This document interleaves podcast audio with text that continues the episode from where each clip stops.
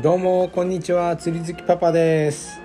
えー、今週の釣りシーンということで、えー、紹介をしたいと思います、えー、最初のページ、えですね、え釣りシーン。サビキ釣り。ということで、え紋別港でのサビキ釣りの様子ですね。が載ってます。イワシですかね。クーラー釣りしてますね。で、えー、次のページをペロッと見ると夏枯れどこ吹く風さびき釣り好調化ということで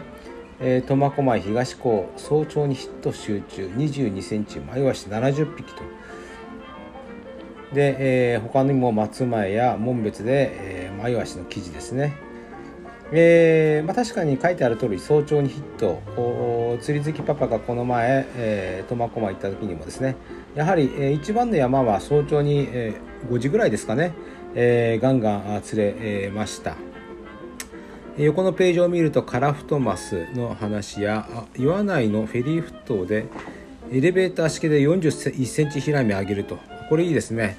えー、釣り好きパワーを1回岩内港で、えー、エレベーター式試したことがあります、えー、エレベーター式ですね、えー、本州の方では結構やってるみたいなんですけれども。ここだとまずあの池江を釣らなくちゃいけないという問題があって、えー、池江を手に入れられるぐらいイワシやサバが来てればいいんですけどもそうしないと池江さえがなかなか手に入らずにエレベーター式息をつけたですね投げ釣りができないということです。まず息をどっかで手に入れなくちゃいけないということでちょっと大変かな。で、えー、次のページを見ると「こまいこまい」ということで、えー、結構釣れてるみたいですね。100匹とか90匹と書いてますので入れ食いらしいです。場所はどこですかね、えー、車内漁港ということですね。あとはあ左の方を見ると船釣りの五目釣り満喫ということでマダラ柳の前青沿い続々ということですね、えー、北見市所沖ということですからあ柳の前ね、えー、ついこの間まで、えー、積丹の方でも釣れてましたけどだいぶ北の方へ移ってしまったみたいですね、えー、これからやっぱりタラですかね、えでかいタラを釣るというのが楽しいかもしれません。えー、石か次のページを見ると石狩湾新港小樽港こだわり単宝プラスということです、えー、北浜で、えー、小樽の北浜でサバが姿を見せるということで、えー、なかなか魅力的ですね。で、えー、石狩の方では相変わらず地下がポツポツ釣れてるということです。で、えー、次今週のターゲット女子戦、えー、めぼしいところではあカモメと江差ブリとかですね。ニジマス薩内川とかですね、えー、ちょっと遠い感じですねどこも。油湖昆布森海岸とかですね、えー、少し札幌からは遠いかなというところの記事が多いです、えー、次、え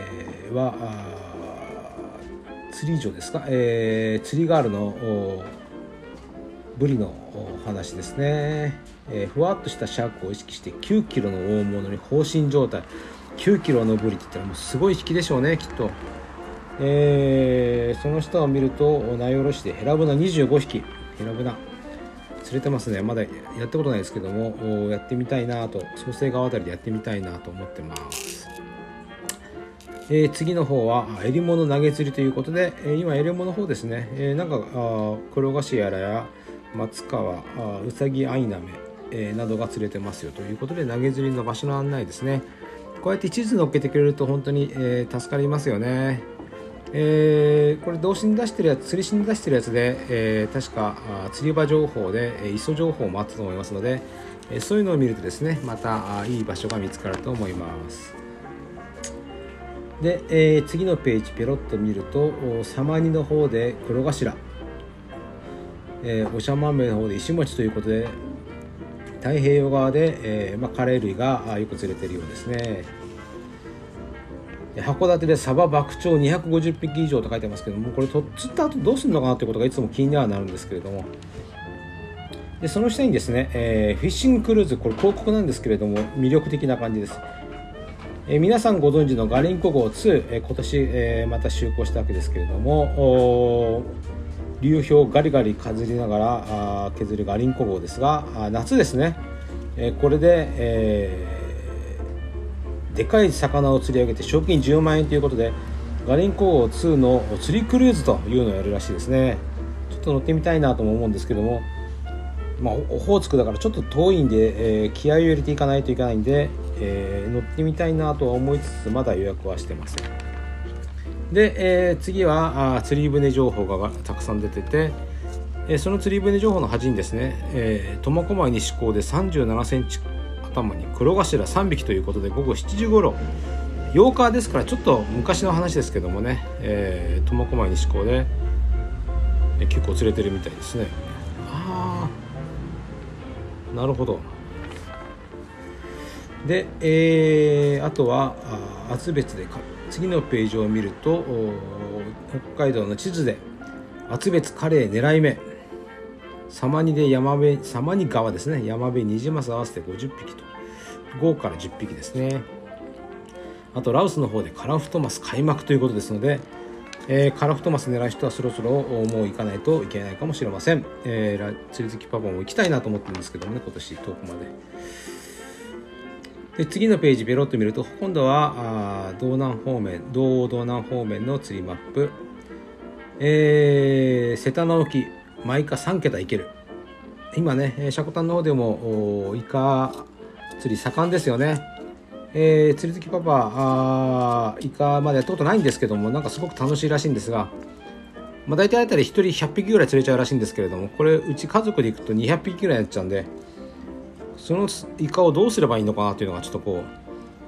まあ、釣る前からですね釣った獲物のことを心配しているという状況なんですけれども、えー、ただ無駄にはしたくないしどうしたらいいかなということで何かいい方法があったら釣りに行きたいなと思ってますで、えー、次のページをベロッと見るとヒラメの長万部での大中大中漁港っていうんですかねで、えー、ヒラメを釣った話やら、まあ、イカ、ヤマベ類類ということですね。で、えー、次のページは夏枯れのロックフィッシュ攻略法ということで、まあ、今夏枯れでね、なかなか釣れないと思うんですけれども、えー、ロックフィッシュどうやって釣ったらいいかという話が載っています。で、えー、白糠町、茶路川河口海岸では桜マスがまだ釣れてるみたいですね。すごい。桜マス美味しいんですよね、えー、また食べたいなと思ってますシャコタンビクニョキイカメタルで引き満喫。走りのイカ最多70匹ということでこれもなんか魅力的な感じですね。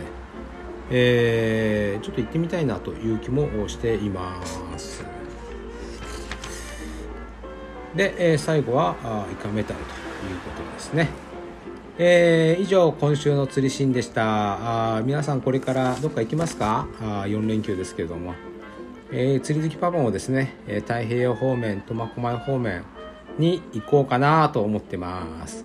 また超過のお話をしたいと思います、えー、それではまたさよなら。釣り好きパパでした。